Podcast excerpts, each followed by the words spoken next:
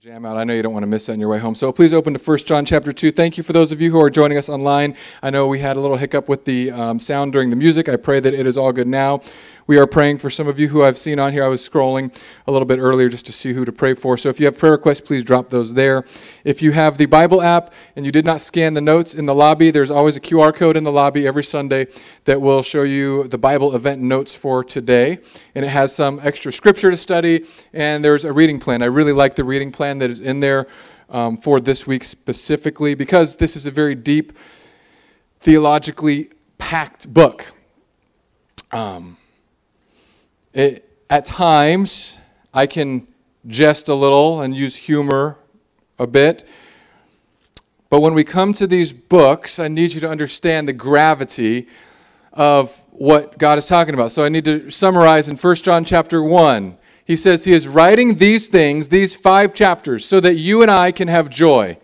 He's writing it for his joy. He's writing it for our joy, our joy in being connected to Jesus and others. And then in the end of chapter 1, a, a, verse that you need to memorize is 1 John 1 9. And I'm going to, I shouldn't read it because it's memorized in like so many uh, translations in my head. If we confess our sins, he is faithful and just to forgive us and to cleanse us from all unrighteousness. And whatever version you memorize it in, the ESV, the NLT, the, K, the King James Version, get that verse in your heart and mind.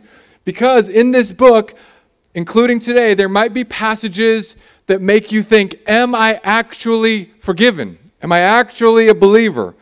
And you have to understand that as John is writing, he's building on that first opening sentence, the first opening lines of First John, when he says, If you want forgiveness, if you want to be a child of the light, ask for forgiveness. Confess your sins, because he is faithful and just to forgive us and to cleanse us from all unrighteousness. So, the, the message this morning is, is that you can, and, and I didn't put the ellipses, you can, dot, dot, dot, because he did. You can overcome anything in your life that is sin, brokenness related. And if you're new here, when I say the word sin, I know we're all loading in our definition, like the bad thing, the do's, the don'ts, etc. Sin is when we choose good and evil for ourselves. That was the very first sin. When Adam and Eve, they, God said, "Don't eat this," and and Satan said, "It's because if you do, you'll know good and evil." And they said, "We want to know good and evil. We want to make up the rules." And they chose it. They chose their own rules. And if you want to overcome something in your life, you can. There's power available to you. But it begins with understanding who you are. And that's what this passage is going to point us at this morning. Last, uh, over the last few years, uh, I get calls. And as a pastor, the calls that you get are usually something like this, and, and it's actually changed. It used to just be cold, cold calls. People don't cold call me rarely at all anymore, unless it's an emergency, like someone's going to the ER or something. Usually it's a text that says something like this, and maybe you get these from your friends. Maybe it's just being a friend. You get a text that says, Hey, do you have a couple minutes to talk? Anyone got one of those texts before? And you know it's coming, right? They're not like, by the way, just got a hundred Dunkin' Donuts. Come on over, let's partay. It's never that. It's okay. I'm going to talk, and, and, you're wondering. Maybe you're like me. You're wondering, oh, I did something wrong, right? And you call them. Uh, and in my vocation, it's usually something's hurting in someone else's life because sin, because brokenness, because this life has difficulty. And I don't want anyone to sin. It's not my hope and desire that any of you would sin. When my children were born in the hospital, I didn't look at Jackson and say, Ah, I hope you grow up to be a wild stallion of a man, sowing your oats in different people's fields. I hope you murder by the time you're 12. I hope you grow up to be an organized crime boss. I didn't look at my daughter and hope for sin. I hope for the exact opposite. My daughter and I have been having these weird conversations. My older daughter, it'd be very awkward if my younger daughter was doing this. She's doing this thing now where she shows me what a kid stands like and what a teenager stands like and then like what a mommy stands like. And last night she goes, Daddy, I've got this down. This is how teenagers say hello to people that they like. And I looked at her and I had words that I wanted to say and couldn't. Um, I just said, Where are you getting this from? Kids' YouTube. I said, What's on kids' YouTube? I know some of you parents are judging me. You let your children watch kids' YouTube? Yes. Like Jackson and I watched the first 10 minutes of Saving Private Ryan just because he threw up and we had to stop. Okay? No, I'm just kidding. We didn't stop. it's, um, I don't want sin for my daughter or my sons. I don't want sin for you. And John gives us his second plead and telling why he's writing this book. It's going to be on the screen behind me, chapter 2, verse 1. My little children. It's like a term of endearment. He's an old apostle writing. I am writing these things to you so that you may not sin. Right? We've heard this in church. My chapel family, I am reading this to you, knowing whole well that the majority of you will not make it home without sinning. I'm confident in the stupidity of Florida drivers. And it's not just Florida drivers, but I'm confident that you will disagree about something. I'm confident that someone will make some poor choice on the road. I'm confident that some kid will spill some coffee beverage right down the Bermuda Triangle of your car seat where nothing returns. I'm confident that it will send some dad like me just boiling like a thermometer about to pop. Sorry, that illustration really doesn't work for anyone under 50 anymore. I'm writing these things to you so that you may not sin. But, what do we like at the chapel? Big butts. Thank you, Corey. One person. But if any but if anyone does sin, we have an advocate with the Father, Jesus Christ the righteous. Okay. You sin, Jesus steps in front. Says, They're mine, Father. They're forgiven. It's that easy. I don't think that we understand, even though I've said it a hundred, over a hundred, over a hundred times, how perfect we are. And we talked about this a little bit in the Band of Brothers yesterday. Eric brought up position versus condition. Today I want to reframe it into our position before God versus what we practice here in this lifetime. Your position before God is perfect, forgiven 100%, holy, saint, loved, adopted. When God looks at you, he sees Jesus in you. He doesn't see the messed up versions of you. And that's not me saying it. It's the Bible saying as far as your sin is east as far as east is from the west, that's how far I've removed your sin from you. And it's so hard for us to believe it. Not only about ourselves, some of us believe it about ourselves because some of us grew up in the self esteem movement. When I tell you something like, God loves you, all you think is, that's amazing because I love me too.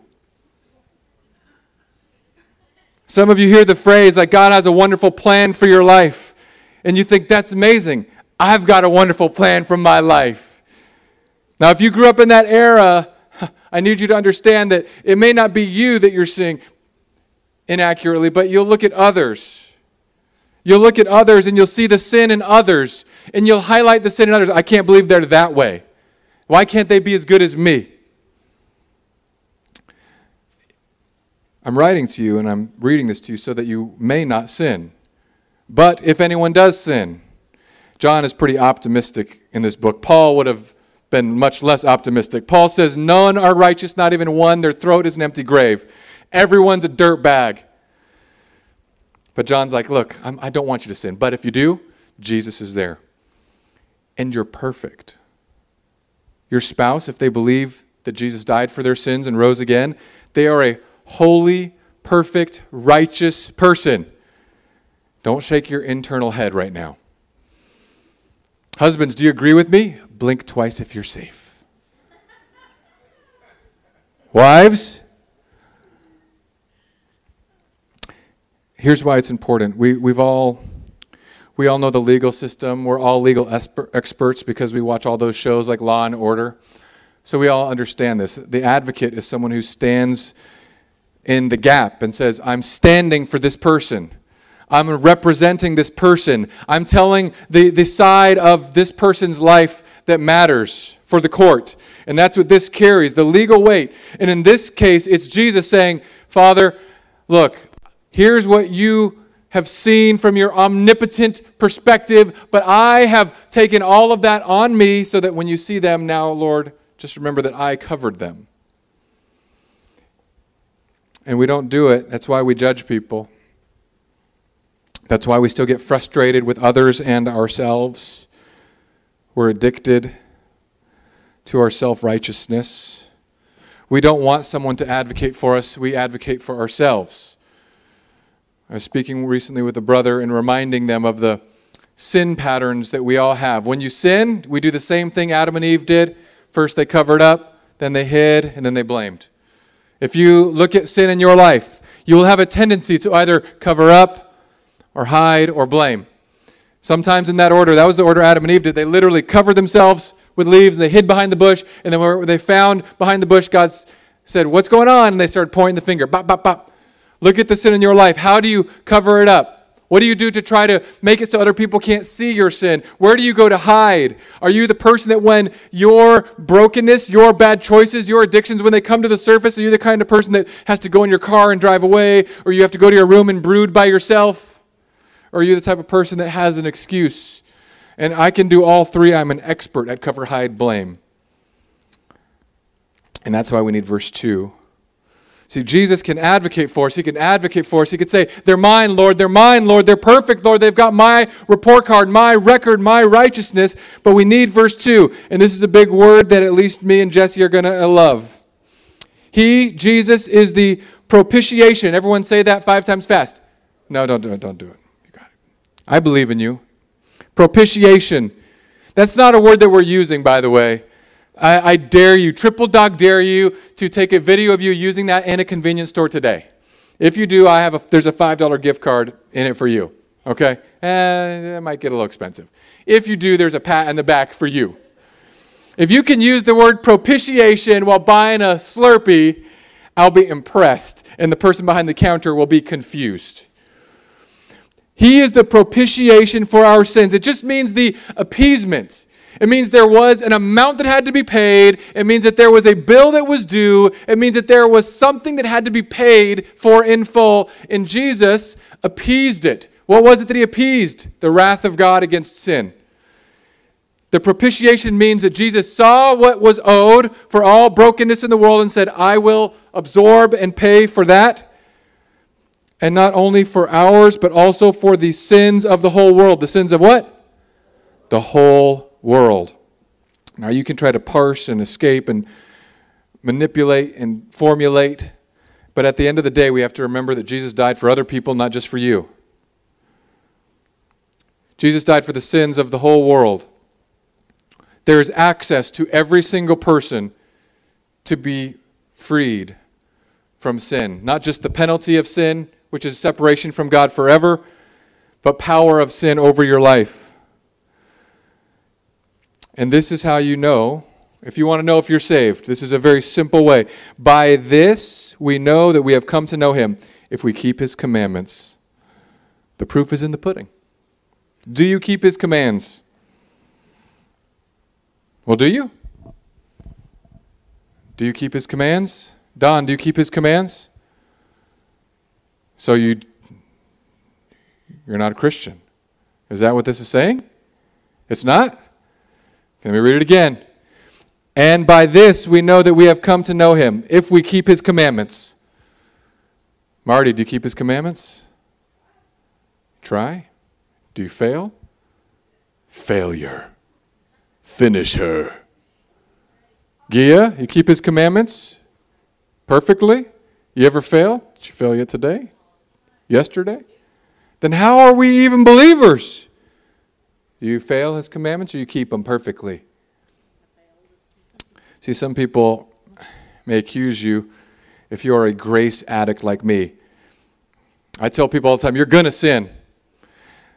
I don't have to encourage you to sin.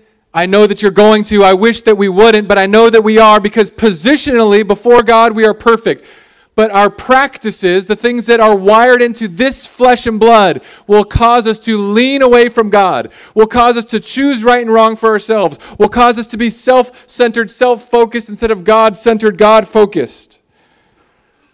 The commandments aren't just all the things that we don't do Don't murder. Don't commit adultery. Don't lie. Don't covet. Don't steal. The commandments, at the root of them, and this is what John's going to get to. There's one root of this. If you want to know what it means in this context to keep the commandments, it's wrapped up in one word that churches will abuse and pull in and out of the junk drawer, and we abuse it in our culture. It's the word love. I know this because right next it says, Whoever says, I know him, but does not keep his commandments is a liar, and the truth is not in him. But whoever keeps his word, in him truly the love of God is perfected. By this we may know that we are in him. Whoever says he abides in him ought to walk in the same way in which he walked. Beloved, verse 7 I am writing you no new commandment, but an old commandment that you had from the beginning. The old commandment is the word that you have heard. At the same time, it is a new commandment that I am writing to you, which is true in him and in you, because the darkness is passing away and the true light is already shining. Whoever says he is in the light and hates his brother is still in darkness. If you love, you're in the light of God. If you hate, you're in darkness. It's that simple. It's not about all the commands that we do and don't do, but I, I think it's very interesting. The most repeated commands in the Bible are not the ones that most people associate with Christians. If you were to ask somebody, and, and try this out, ask somebody, hey, what are Christians like known for? Like, what are the rules that a Christian has to follow? Try it. You'll hear some of the rules. Do you think you know where they're going to go? Many people, younger generations, they're going to beeline to the, the sexual uh, immorality clauses. They're going to say, well, this is what Christians are about. We were talking about the guys that hold up signs outside Raymond James Stadium and use the bullhorns. And I thought, you know what would be really fun? Is to hold up signs that have like the positive side of Christianity. So I was thinking, can I, I just need some feedback before I do this because this will end up on the Facebook area neighborhood page. Do you think it would go good or bad for me if I held up a giant sign right here on Fishhawk Boulevard that says married people should have more sex? Good or bad? Like I'm asking, like, should I put the chapel's website or not? on the bottom of that because that's something that the Bible commands and asks of us and encourages us. If you were here just a, a, short time ago, we did we walked through that book of the Bible about sex and intimacy and love and pouring out your life for your spouse and reciprocation. I remember my friend who, who used to pastor Jesus Church. He moved to Michigan.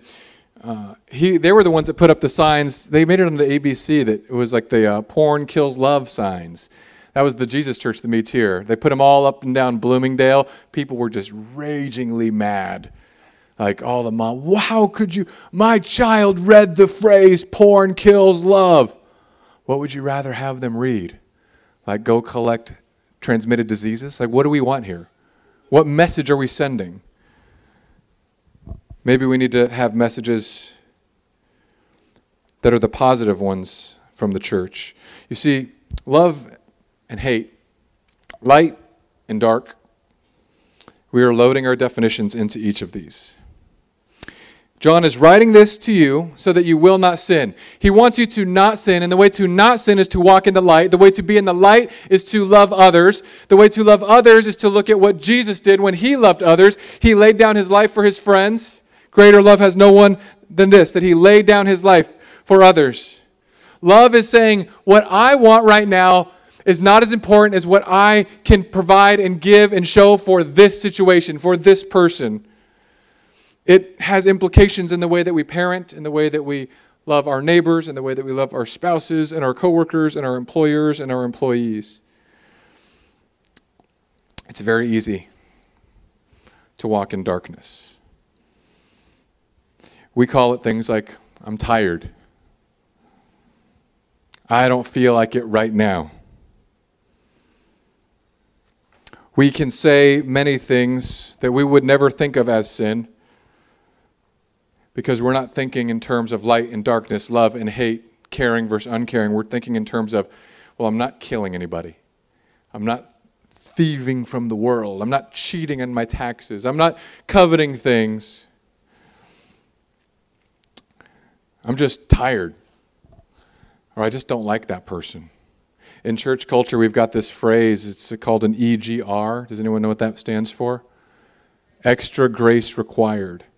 That's a way that as Christians we say, we don't like you. But we don't say it to you, we say it about you. Because if there's any place where you can gossip and get away with it, it's the church. We're professional gossipers. EGR, I've known so many EGRs in my life. Some of you know an EGR. Some of you are sitting next to an EGR right now. Some of you, if you're like, I don't know a single EGR in my life, you are the EGR. You are the one who requires grace from others to be around. We're also good at saying things with such an undertoned disdain, like God bless their heart means you're and that person's an idiot. We just don't say it with the idiot word because that doesn't seem very Christian like. God bless their heart. You ever heard someone say that to you? My favorite, of course, that I've mentioned is when someone comes up to you and say, "Brother, I need I just need to speak the truth to you in love." Usually it's the most hateful thing that's ever come out of someone's mouth that follows that sentence. It's something about you and it's all about you and what you did wrong and how you let them down. I mean, we have so many weird things that we say in Christianity that mask our self centeredness and brokenness and desire to jab and poke at somebody. How about this, young, pe- young people, maybe old people, I don't know, maybe this is just me in youth group years. Remember sitting down for a prayer circle and every prayer request that was shared was for someone else's dirty laundry? We got to pray, you guys. We got to pray for Rachel because um, she nasty.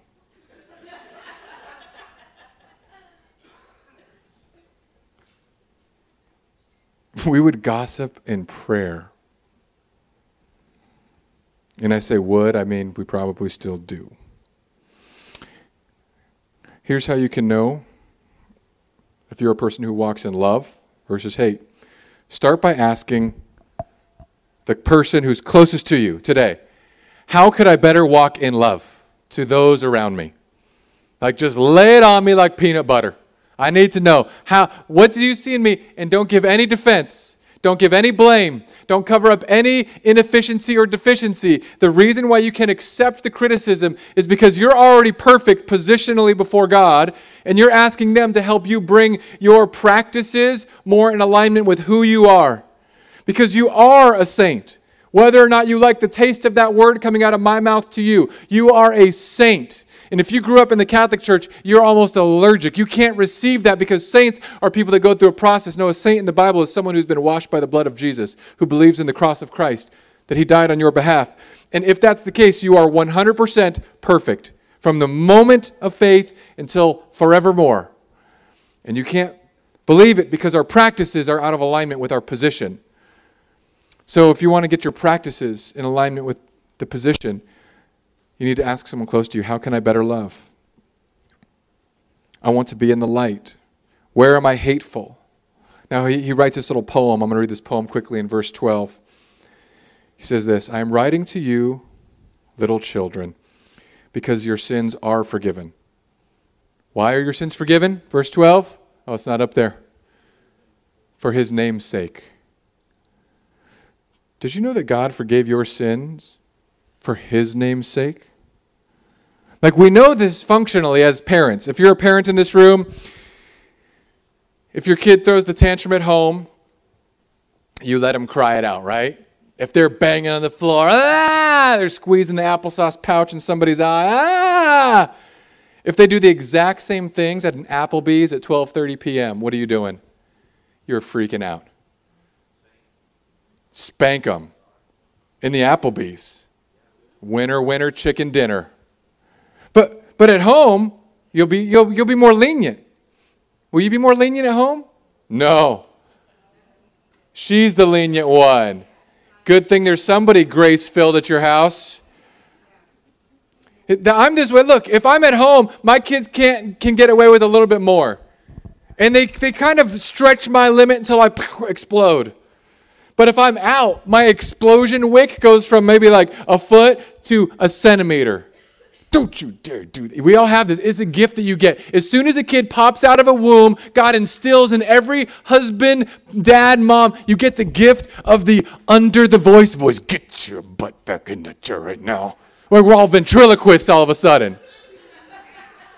Don't you touch and the kids are terrified of it. I don't know where it came from. I never practiced it. I wasn't in the delivery room like, oh, my sweet baby, you're going to get it one day. I wouldn't do that. It just wasn't me. But it came out of me. And we do this in the, the negative way. It's for our sake. It's for our sake that we keep our kids under control, and for their sake, we want them to be decent humans, not sociopaths in public but it's for God's name's sake. Now, we, we've gotten away from this because we've pulled away from Jewish culture so much, but God did everything, all things. It's for His name's sake. Why did He save us? For His name's sake, that His name would be made much of. Why did God part the Red Sea? Why did God let a little guy that was a harp player knock out a big dude with a rock? For his name's sake. For his name's sake, over and over and over again in the Bible. And for his name's sake, you are forgiven. Not you will be forgiven. You are forgiven. Right now, forgiven. You're forgiven for what you did on the way here, for what you did yesterday. You're forgiven for what you're going to say when you walk out of here. You're forgiven for judging the people around you. You're forgiven if you take every sermon you've ever heard and you continue to disobey it for the rest of your life. You're forgiven. And I would say, like some of you would say, well, that means you're maybe not saved. Maybe it does. Look, I'm not in the game of trying to figure out who's saved and who's not saved. I'm in the game of saying this you are forgiven in Jesus. And the amazing thing about being forgiven and having this position is that eventually your practices, the Bible tells us, begin to look like your position. You begin to not do things that you once did. It doesn't mean that you become perfect, but it means that maybe you go from, from a sin that was all external and you learn to control your urges. Man, I've been trying to eat healthy, and it is so difficult. It is one of the hardest things because I, I usually do these 30 day experiments. I'm like, you know what, for 30 days, I'm going to do this. And in my mind, I've told myself I could do anything for 30 days. And that's pretty true. Like, if you tell me to, like, you should try this challenge, I could walk on my tippy toes for 30 days. I could walk on my hands for 30 days, like hands and feet, like a bear. I could think I could do those things for 30 days. But now I'm just like, okay, I'm getting old. And um, I look around, I'm like, okay, look, guys in their 40s, like we just struggle bus, okay? Like I, I need to like beat back this age thing that's happening. So this is an example of how sad my life is right now. I wake up, coffee, black, no cream, no sugar. That's not out of preference, it's because I'm a man, okay? Mm, good. Remember what we said yesterday, Jared? If you took clips of my sermons out of context, I'd just be in so much trouble. Um, and then I'll go to the gym, or if I'm not, if it's a rest day, I'll do a, a carton of egg whites. Have you seen a carton of egg whites? Has anyone seen a carton of egg whites? It's just a bucket of snot. Blop.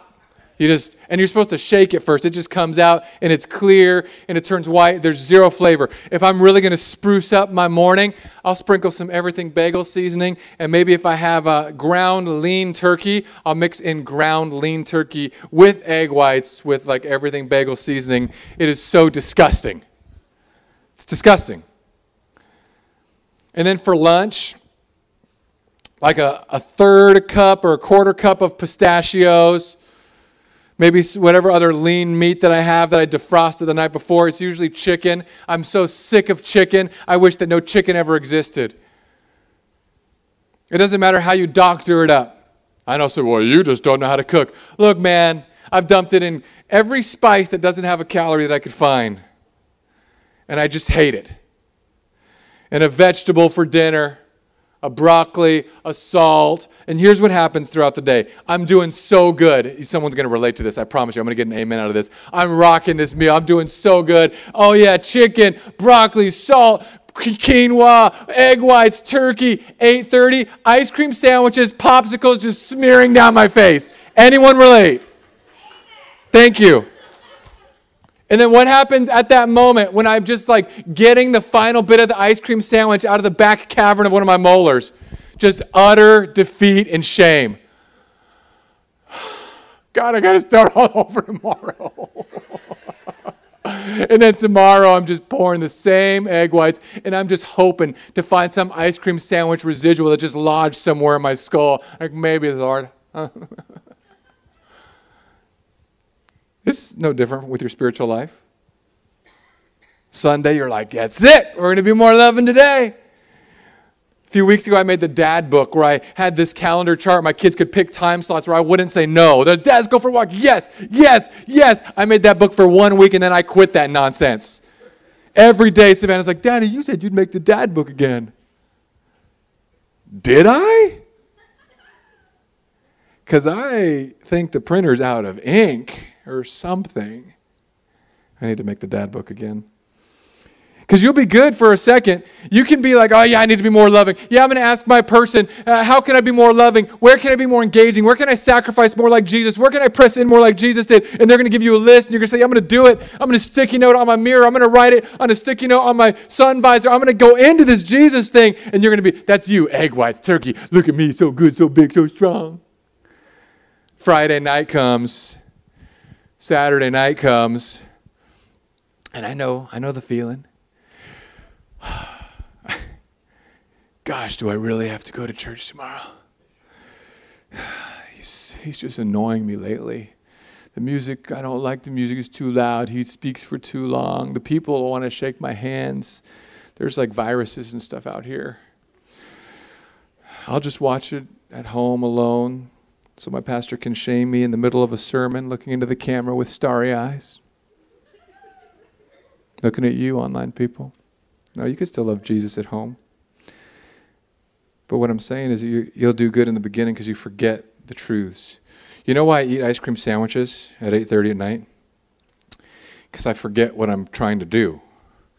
Because at 8:30, when you've been eating protein and healthy and like low sodium, and it's you guys, it's really killing me. I have so I have multiple friends over the last few weeks where I've just had like just casual conversations and finding out like they have cholesterol stuff and issues and like people I wouldn't have ever thought. I'm like, oh my gosh, like I got to get my cholesterol checked. I have one friend who had to get the other check. You know what I'm saying? Yeah, and I'm thinking, good Lord, like this is the phase of life that I'm in. I'm no longer invincible.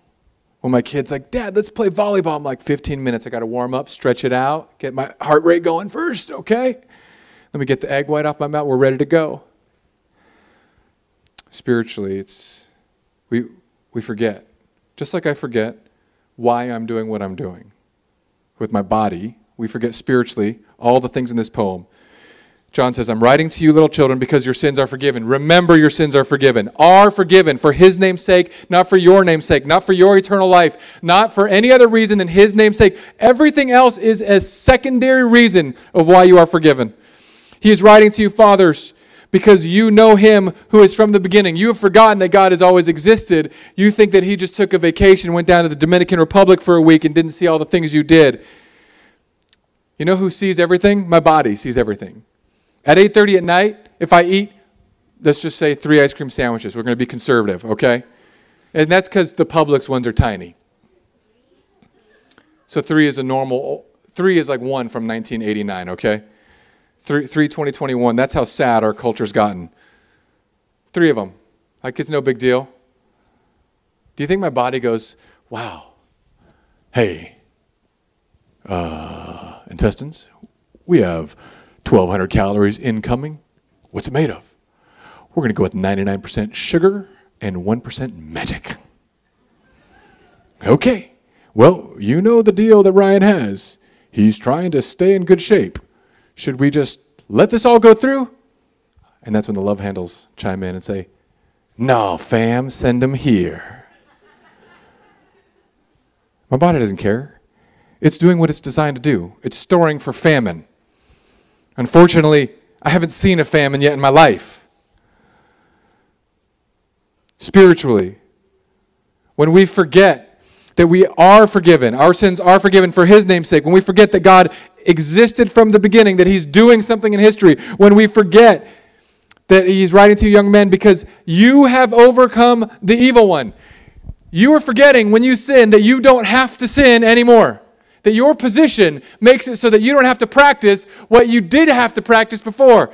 Well, are you saying everyone who doesn't have Jesus in their life has to practice sin? That is precisely and exactly what I'm saying. If you don't have Jesus, you will not be able to help yourself. You will be self centered, self focused, self exalting. In Jesus, you get this new position, and you have it in one sense, but you don't practice it. And all God is saying is remember, you are forgiven. Remember, God is here with you. Remember that you have overcome evil because Jesus is in you. Remember that God writes to you because you know the Father. God writes to you because you know Him who is from the beginning, because you are strong. The Bible says it. You are strong, and the Word of God abides in you, and you have overcome the evil one. The Word of God abides in you. You have overcome the evil one. I have this um, really cool friend, and we're becoming more friends now. And um, his name's Will. He'll never come to the chapel, I hope. Um, but he's our workout partner. And, and actually, he works with you too. Yeah, Will, Big Will. And when I say Big Will, I mean Big Will. Okay? Boy's thick. So I'm at the gym yesterday, and I'm working out, and I just see him over there. He's, he's one of the guys, tank tops up, and he's just got, you know, he looks like those people, just a big, big boy. So every once in a while, I'm like, okay, Will, I need help on this exercise. And he goes, he comes on over. Uh, he's like, what are you, doing? what are you working on? I'm like, I'm working on this. He goes, try this. So yesterday I'm having him just walk me through some chest and tricep exercises. And he and he's very like he's calm, humble. He goes, "I'm just glad that you're here." He goes, "Don't try to kill yourself. Just just remember, you're old." And he calls me a tall F-worder. Okay? That's just his nickname for me. It's a f- term of affection. And he calls me that just loud and proud in the whole gym. And I'm like, I'm always wearing these Jesus shirts, like, love Jesus. He goes, You're one tall, you know. And I'm just like, I love this guy. And he goes, Take it easy. The most important part is that you're here. And I, yeah, but I want to get this part, this thing. So he gives me exercises yesterday. You guys, I woke up this morning and I went to just itch my face.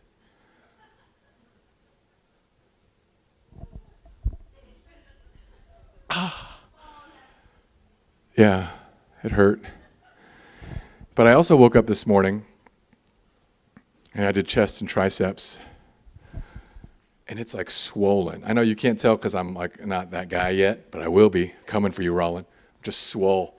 I lean over to my wife, and I was like, "Babe, feel this? Check the, right here."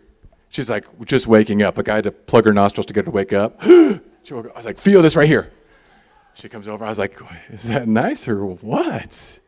Like I had this crazy pump. I was like doing this machine and this thing and like one of these dances. I don't know what I was doing. No, I wasn't doing all those, but some of them. And I was so excited. It hurt yesterday. Like it was one of those days where you walk out and you think, I'm not doing that with Will again. Like whatever exercise he recommends me, I don't care. And I was going to my car, and it's one of those days where I'm like, everything that I use my chest for the rest of the day hurt. Like pushing off of something, picking myself up onto a bed of a truck, playing football with my kid. Just everything was hurting, hurting. Today, I feel good. Then I look back at where I came from. And that's one of the beautiful things about physical exercise that you can see progress if you're doing the body work and the nutrition work. Spiritual lives can be a little trickier because you can't see it as apparently. That's why you need to have people around you. See, I can look at some of you and see amazing, incredible growth over a span of time because you've been here. And you may not see it in yourself. I love the stories that are stored up in my brain, not of the EGR people, but the stories that come up again and again. I just shared the story of Alex yesterday about you guys praying to, to adopt. Let's ask God, Alex. No, why? What's God will just say yes. It's like he knew that God would say yes. And that was like three kids ago. Are you guys done yet? Oh, okay. Are you sure? Have you prayed about it? No. I've seen patience grow. I mean, things that we've prayed for for just people. I, I, think of you and the way we've prayed for some of our kids, like all of your kids, which is a lot of prayer. I'm talking to you, Derek. Like we've prayed, man, I've prayed so much for three of the four of you. Like so much that one of you's just got to guess which one it is. Yeah. Sorry, Luke. you just get good grades and stuff. And you're too good looking for me to hope for anything else for you. It's, I mean, th- think of the things we've prayed for you for, Seelys, and the victories God has brought about in your life. Like, yes, you probably don't like one of the children in your house at any given moment, but think of how far they've come. I remember coaching Jonah. Remember when he chucked his shoe across two soccer fields in one fell swoop? I thought that guy's going to be a winner someday. And he's just here, and, and he's still learning about Jesus. I mean, Amber, I can't even, you'll cry. One of us are going to cry if we talk about all the things after dropping the kids off at the bus. I mean, the things that we've prayed for Scott, your husband, who's right next to you today. Just only blessings, my friend. Okay. And Riley, you're a giant. I've prayed for you since you were six years old, seven years old, whatever it was. And now you're like a man child. You encourage Jackson all the time. I don't know why you guys aren't even sitting together. It's, it's the only time you guys get to see each other because we're not neighbors. Jackson, I'm so proud of you. You read the Bible every night and you comment something. Even if it's heresy, I still love you. You're rocking for Jesus. Every night we're just reading the Bible. It's my dream. When I popped out a kid, all I wanted to have was a kid that read the Bible. And I got to see from where you were to where you are, and from where you were to where you are. Because you two, back in the day, do you remember you, you guys? You would fight with each other. I'm sure, I, remember, I can't remember who did it, but at one point somebody bit someone deep. And tackles, bush throws. And you guys are like great friends. And I get to watch you have that friendship in Jesus. I get to watch Jay. The first time I met Jay was a tough, tough time in your life. And we just talked, and I'm like, I walked away thinking, okay, Lord, I'm just going to pray that one day this guy will just be gripped by your love in like a new and radical way. And he didn't answer in like a month or a year. But now I look at Jay, I'm like, Jay's everywhere. This guy's putting so much. He's just like, I'm going to go serve here. I'm going to serve here. I'm going to get here early to love these people there. I'm going to pray for them here. I'm going to be part of this there. It's crazy to me. Mike, man, God's working on you. Somewhere along the road, you prayed for faith and patience, I guess, for Margaret, and God answered both of those in the most expectable way possible. You need faith and patience? Okay. And it's been so cool, and I wish we had Monday nights to be able to, to still bond. Maybe we should just do that again somewhere when I'm not homeless. Um, but I've enjoyed getting to know you and having your fellowship. I need, I need smart people to remind me about smart things and to think critically and use our minds. Jared, the things that God's done in your life just floored me. It's just incredible. And I have all these amazing stories of when God has reminded his kids that he's there, reminded his kids that he loves them, reminded his kids that they're forgiven, reminds his kids that he has overcome evil on your behalf and that you can overcome evil because he lives in you. There is nothing in this world that has more power than the, the word of God that lives in you. Nothing, not a single thing. Nothing in this world can separate you from God's love in Jesus Christ. Not heights, nothing up high, nothing down low, no demon, no angel, no lie, no documentary. You have this incredible power to look at who God is and what God did and say, I'm free. I don't have to sin anymore. We got Matt a tambourine. I don't think Matt's here today. He's probably online. We got him a tambourine years ago so he would stop road raging I don't remember who bought it. They bought him a Paw Patrol Trent tambourine because he said, I just, I road rage. And I said, you know what you need to do? You need to praise when you get mad. And somebody got a, him a tambourine. I don't remember. Do you remember who it was, Mike, that got him that tambourine? I don't know. But he put it in his car for the Selmon ride. And he said, when he first got it like that week, he would just like get mad and. Can anyone not smile when you have a tambourine? Especially one like this? Could you imagine somebody mad at you on the freeway and they look over at you on the Selmon and they're just going like this.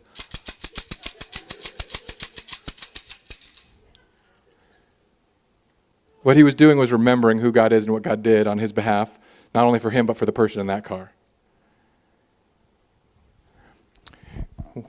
I hope that you would not sin, but, but when you do sin, if you do sin, how you do sin, remember that Jesus stands in the gap. And remember that that Jesus who is in the gap put you in a new position that is perfect and empowered by God to overcome evil in your life. You don't have to sin anymore. You don't have to. You will, you don't have to. You can walk out of here and say, you know what?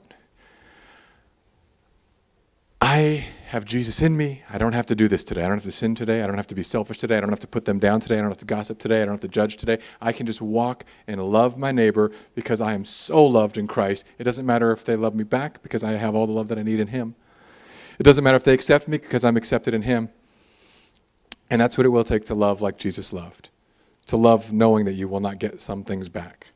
To love knowing that the person who you are loving will still reject you, but you can press in and love and I get to watch your spiritual lives grow, and I pray that you can see it a little bit more today.